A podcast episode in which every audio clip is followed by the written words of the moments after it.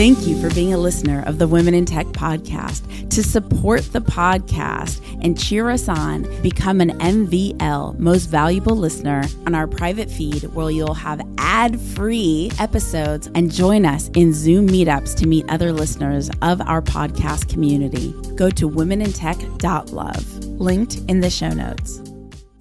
I started looking for women who were maybe like a level or two level kind of above me. I start looking at them to say, wow, I like what they're doing. I would like to have their job. You know, if they can do it, let me see what I can learn from them so I can do what they're doing one of these days. My name is Espree Devora, host of the Women in Tech Show. The show means a lot to me.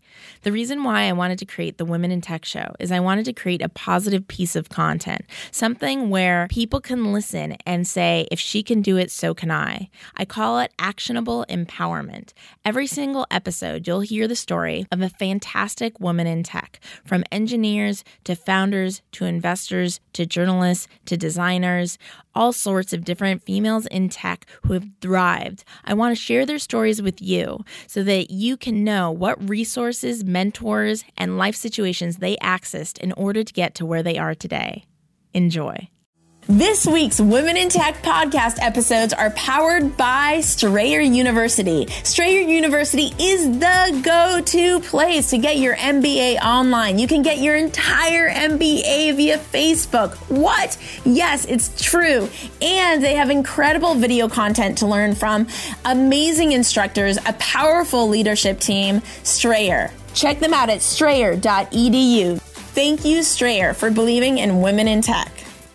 Welcome back to the Women in Tech podcast. Here coming at you from Seattle, Washington at Microsoft's Build. Yes, and I'm here with Julia. Hi, Julia. Good morning. Good morning. First thing in the morning, I saw everybody running in as the doors opened here at Build. Really exciting. So we get to start our day celebrating women in technology, of course, and you are one of them. Go ahead and introduce all of us to you and tell us a little bit about who you are and what you do.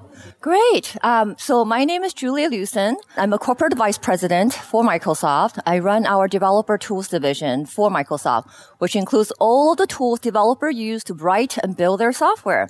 And when did you first get into technology? Did you have tech in your house when you were growing up? I was very lucky. I sure did. Uh, my father was a math professor and my mom was actually had an engineering degree very early for her days. So I was grown in a household where it was very common to discuss tech topics and never thought otherwise that girl couldn't do tech. Wait, your mom had an engineering, that is incredibly uncommon. That is true. So would you say your mom was your biggest inspiration or who was your mentor when you were growing up to kind of follow the trajectory into a tech profession later? Yeah, actually, let me give you a little bit about my background yeah, because be the great. notion of mentor didn't come to me until I arrived in the United States, maybe in the workplace yeah. later.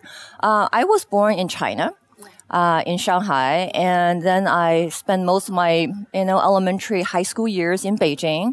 I came over to Seattle very sunny Seattle today. and I attended University of Washington for my undergrad. And I joined Microsoft right after I graduated. So that's kind of my kind of academic journey, if you may. Um, and then when I was growing up, sort of the the mantra at the time it is you know boys or girls are equal from a kids perception perspective in the U.S. in China. Oh, in China. Okay. In China. Yeah. Uh, and uh, so, and then the other very interesting phenomenon in China, which lasts till today, is that if you want to get into college, there's a common college entrance exam, which at the back then was seven different subjects. And doesn't matter if you're a boy or girl, you basically have to take the exact same exam. And if you get enough points, you get to go apply to top colleges stuff. So it's very, very points driven from that perspective.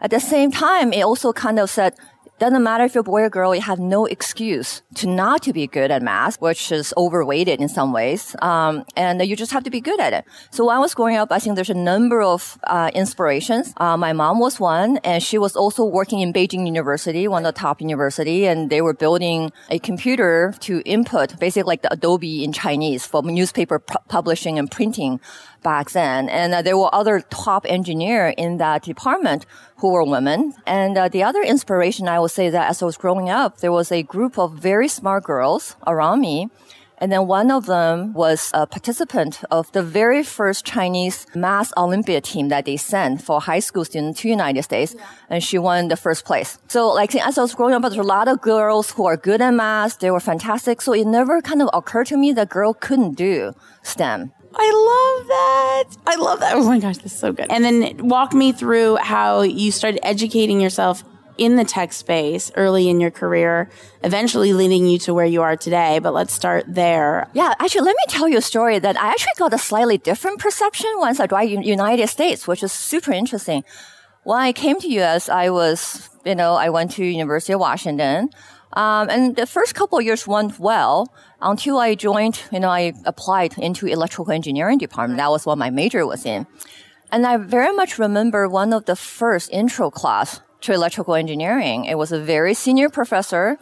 And, you know, students asked him a very innocent question. It's like, hey, professor so and so, what kind of student do you think will make the best electrical engineer? And the answer he gave kind of floored me at the time. And, you know, imagine me being brand new into the department, just got admitted, very excited. And this professor said, well, you know, the students I think that will do really the best are the ones who were, you know, hanging around in the garage, playing with, you know, electronic circuit board back in high school. And I'm like, okay, I have so many problems with that particular statement because clearly, uh, clearly growing up in China, yeah. We have no garages. Yeah. we have no cars. Yeah, yeah. It's like, okay, that's out of my repertoire. Uh, and kind of like because the curriculum that we grow up with is not a there isn't an opportunity to even go buy electronic circuit board. Like these just not the average day to day that you know I live in at right, all. Right. And you know, yes, my dad had a cardboard of parts for different things, and he built his own TV and stuff. But that just sort of wasn't. We never had time to do that because our entire focus was to score really high points for the national entrance exam, right? So I'm like, what is he saying? What is he saying? Is he kind of saying if you don't have the background, you will not be a good kind of tech or electrical engineer right, student? Right. Um, and that was sort of an interesting moment. I still remember to today.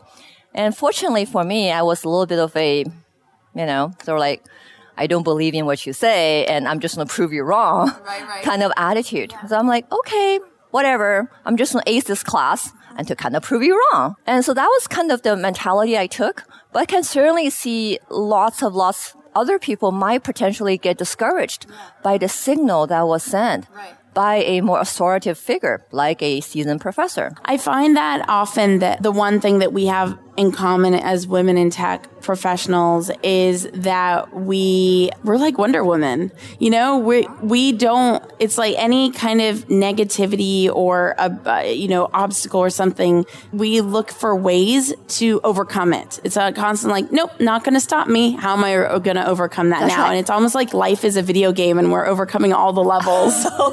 and that is true. And that was also, I think, once I was in the department to your point and the point of the podcast of she can do it. I starting to look for role models. And much to my surprise, when I went through the entire catalog of electrical engineering department, I only find one woman professor. And I don't remember many other professors' name, but I do remember her name, Dr. Shapiro. That was the only women professor for the entire electrical engineering department. And actually, she was also the I believe, the only woman professor for the computer science department. She was joint professor for both. And it's so crazy when so many leaders in technology were women in the beginning. So I wonder what happened between then and time moving forward that it became less and less. But focusing on, on your story, I mean, you've become a leader in the tech space yourself. How did you end up at Microsoft? How did you end up here and in this role? Yeah. So after I graduated, um, I was debating between grad school and working, and Microsoft happened to have a recruiting event on campus, you know, during my senior year, and I applied and I got in. So I started Microsoft to say, hey, I want to give this company a try. And I started as a developer writing code for one of our office product back then. It was very exciting. I love your smile. as a newbie in you know in a Yeah. very very male dominated company. I remember there were buildings like small buildings in Microsoft campus when I think it was building one. For the entire second floor, I was the only woman. So I was the only one who gets to use the women's bathroom. Imagine that. so crazy. it is a little crazy. Um, and I think that what the really one time you don't have to wait in a line in all other areas in your you life you have to wait in a line. there was never a line. And the, the most fascinating thing is that you can go, you know, like towards, you know, later part of afternoon and then see all of the seats are still up. Oh my gosh! Definitely the Women in Tech podcast. Okay. all right, so Nothing you- controversial. So you're building, you're you're learning to code for the first time, essentially, or you studied coding. I studied coding You're and I- applying it for real for the first time. Exactly. Yeah. And this is my real job, right? Yeah. And I learned, and one of the things I loved about Microsoft was really that I feel like my working day is really a learning day. I learned so much. And then this is sort of like, and I was like, wait a minute, you know, the realization came to me a couple of months after the job. I was like, I could pay to go to grad school to learn, or I can get paid at Microsoft to learn. I think that choice is pretty clear what I'm going to do. And that is actually one of the things that kept me at Microsoft for so many years was just the great, phenomenal, you know, smart colleagues I get to work with every day and really the, you know, the intellectual exchange and all of the idea sharing and the learning that I get to do every day. But coming back to, and you've been at Microsoft for how many years now? I have since 92. So crazy. I'm a lifer. There's so many of you. Yeah. Like Microsoft, if there's one thing I've gotten from the, the interviews I've done so far, is Microsoft has a game plan to go to colleges and then scoop up all the engineers before they go anywhere else because there's way too many of you that found Microsoft straight out of college. Well, I think that is actually one of Microsoft's superpowers. I think they were one of the very few companies very early on so dedicated to the college recruiting team. And college recruiting is always one of the top, you know, if you look at percentage wise, the top kind of incoming of our talent. And, um, we were very lucky. And then once you, you know, grow up there, you really like there and I have to say the company treated me very well. And I really enjoyed my journey here so far. That's awesome. Okay. Yeah. So, how did you learn and evolve from being in that junior level role to the leader you are today? Well, I think that, you know, once I got into corporate, right? And Microsoft is corporate America. And one of the, this is actually where mentor become important. And I don't think that was even the word that people talked about 25 years ago. And what I more intuitively did is I, I started looking for women who were maybe like a level or two level kind of above me in my surrounding areas. I started looking at them to say, wow, I like what they're doing. I would like to have their job and scope and role one of those days. And very much along the lines, you know, if they can do it, let me see what I can learn from them so I can do what they're doing one of these days. Like the podcast. Like the podcast. I love it. And what would you say you do? It sounds like you're very passionate about having a mentorship culture in general. What do you do today yourself to be a mentor to others?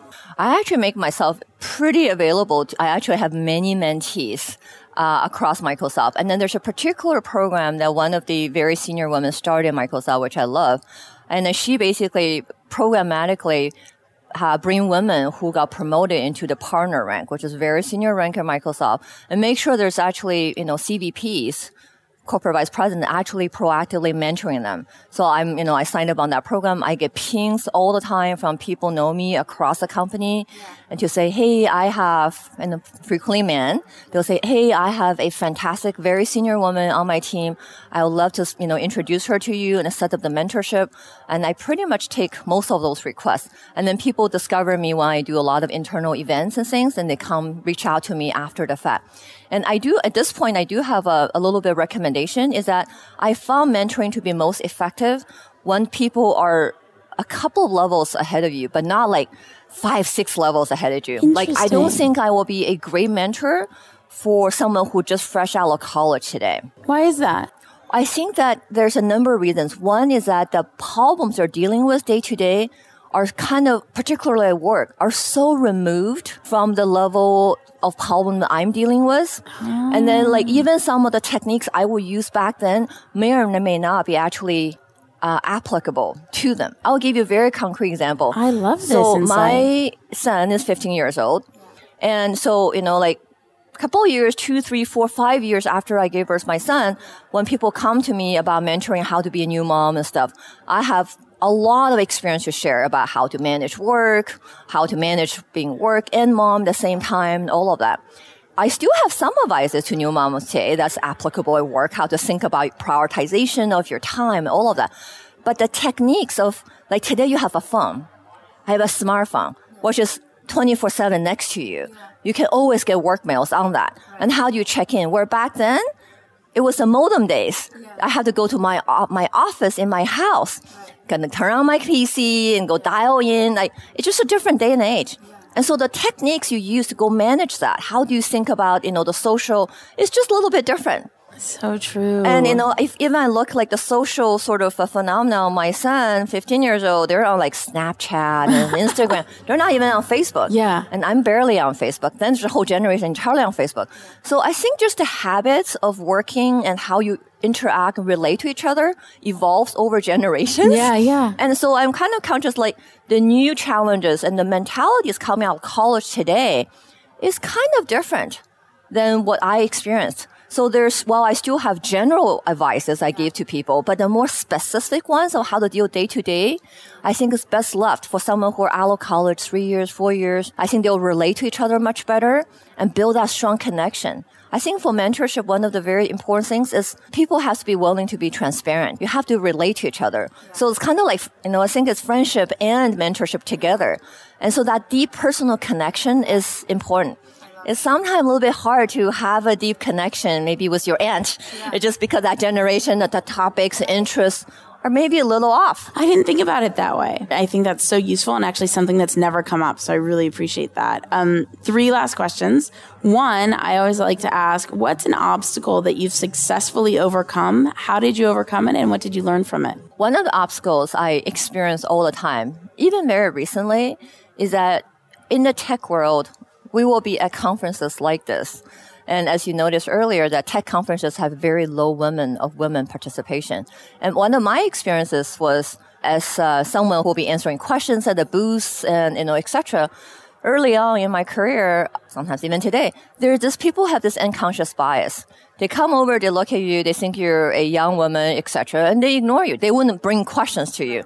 By nature, with unconscious bias, they will potentially think that you're not technical. You're not one of the technical people they can come have a conversation with.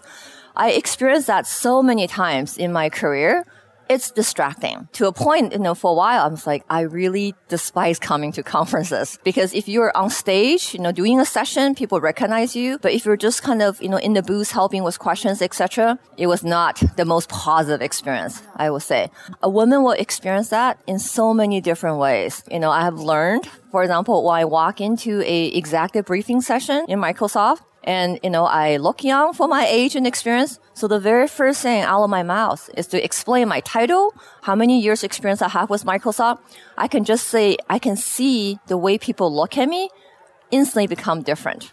Interesting. I love that because it comes up really often. And I love that you found a way to mitigate people the first impression. Yeah, yeah, yeah. It's all about the first impression. Yeah. And then this is human bias. You know, like we have all gone through trainings that people flash a photograph at yeah. you. You can kind of write down your first impression. Once you, you know, explain what this person does, you know, what experiences, then flash a picture again, your impression will change. Yeah, yeah. completely, yeah. right? This is just kind of, you have to overcome that kind of bias. Totally. I and, love that. And that is one of those things where I think women will experience far more than men. I that that's fantastic. So we have a couple more minutes. Um, one, I love to ask this to our moms because it is such a beautiful thing to be a driven, ambitious leader and be a mom.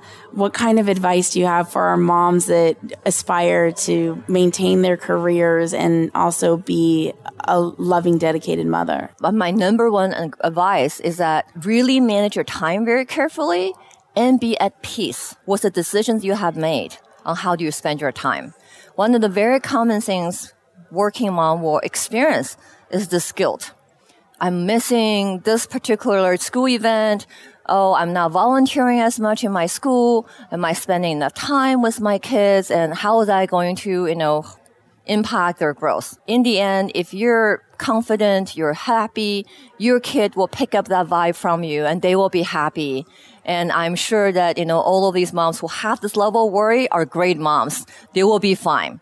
But I think people constantly struggle with like, am I spending enough time and, you know, at work? Am I spending enough time with my kids? And that kind of mental energy spent on worrying is actually not healthy. Make a decision and be in peace with yourself. I love it. How can people connect with you? Uh, I'm on LinkedIn, so Yeah. that's actually my primary form of social. No, perfect. Can you spell your name for us so everybody can find you on LinkedIn? Sure, it's uh, Julia uh, L I U S O N. Perfect. Thank you so much, Julie, for hanging out with the Women in Tech podcast. You've been absolutely inspiring. so exciting. If you want to connect with more extraordinary women in tech, remember to go to the Women in Tech Facebook group, womenintechvip.com takes you straight there. Or say hello on social at Women in Tech Show on Twitter, on Instagram, on Facebook. I will talk to you guys, see you guys, hear you guys in the next episode. Bye. Bye.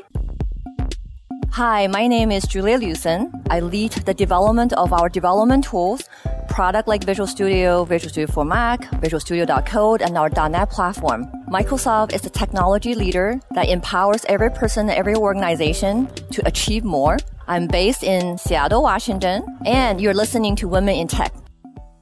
This week's Women in Tech podcast episodes are powered by Strayer University. I'm Andrea Backman. I am Provost and Chief Academic Officer at Strayer University. We are on to things that other people aren't quite onto, and I think it's because we have a mix of, for example, former Disney executives, and then we have documentary filmmakers, and then we have educators who care deeply about changing the mold of what exists today. And the combination of all of those people is unlike any other institution of higher education. Check them out at strayer.edu. Thank you, Strayer, for believing in women in tech. I've been interviewing these outstanding women in tech here at Microsoft. It would not be possible if it wasn't with these four incredible men celebrating women in tech around me. Hello, guys. Hey! So tell me what this podcast central is all about. I'm Bharat, and we started this uh, two years ago at every big Microsoft event. Uh, Richard Campbell, Carl Franklin, uh, Dmitry Lyalin, and, and myself, we've been trying to get folks to talk about all different topics of technology and how Microsoft relates to that. It's really an entrepreneurial project within a large corporation. It's driven by the heart. It's to attract different storytellers, if we could call podcasters that, that you all really admire. is to give women an opportunity to share their stories and their journeys. And so you've really all come together to make it possible. Um, so Microsoft Build isn't just another dev corporate tech conference. It's a, a place to share a powerful story and have it reach beyond the walls. Yeah, it's really amazing how much we, we can do sometimes at a big company like Microsoft. Like a lot of us and the company itself really tries to make sure that whatever we're doing, we're, we're making sure we're being inclusive, both in listening to the people that are outside the company, talking to us, and making sure that inside the company we have a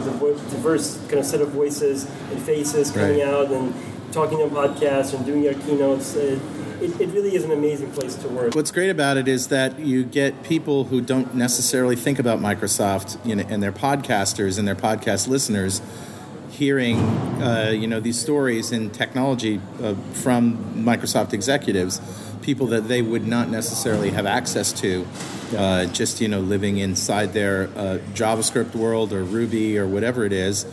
And then you know we bring them here and we we give them access to these people and they take it back and now they're they're expanding their uh, reach and they're expanding uh, their uh, knowledge to include all the great stuff that jibes with their technology back home. Carl started .NET Rocks back in 2002, which is uh, about two years before the word podcast even existed.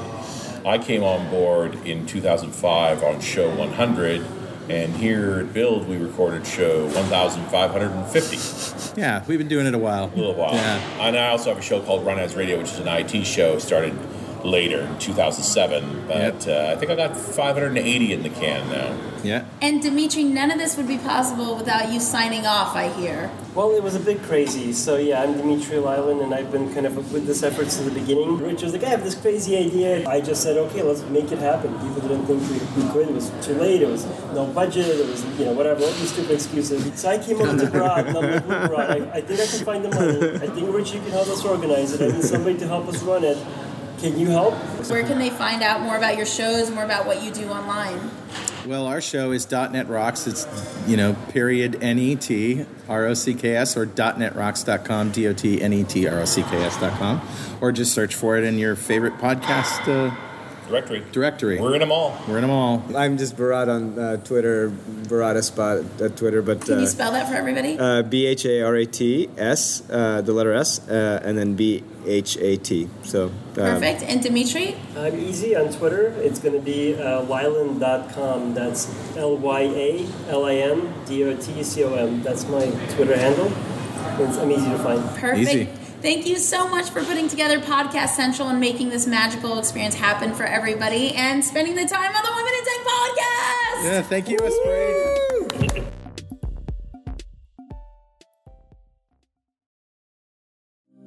Thank you for being a listener of the Women in Tech podcast. To support the podcast and cheer us on, become an MVL most valuable listener, go to womenintech.love, linked in the show notes.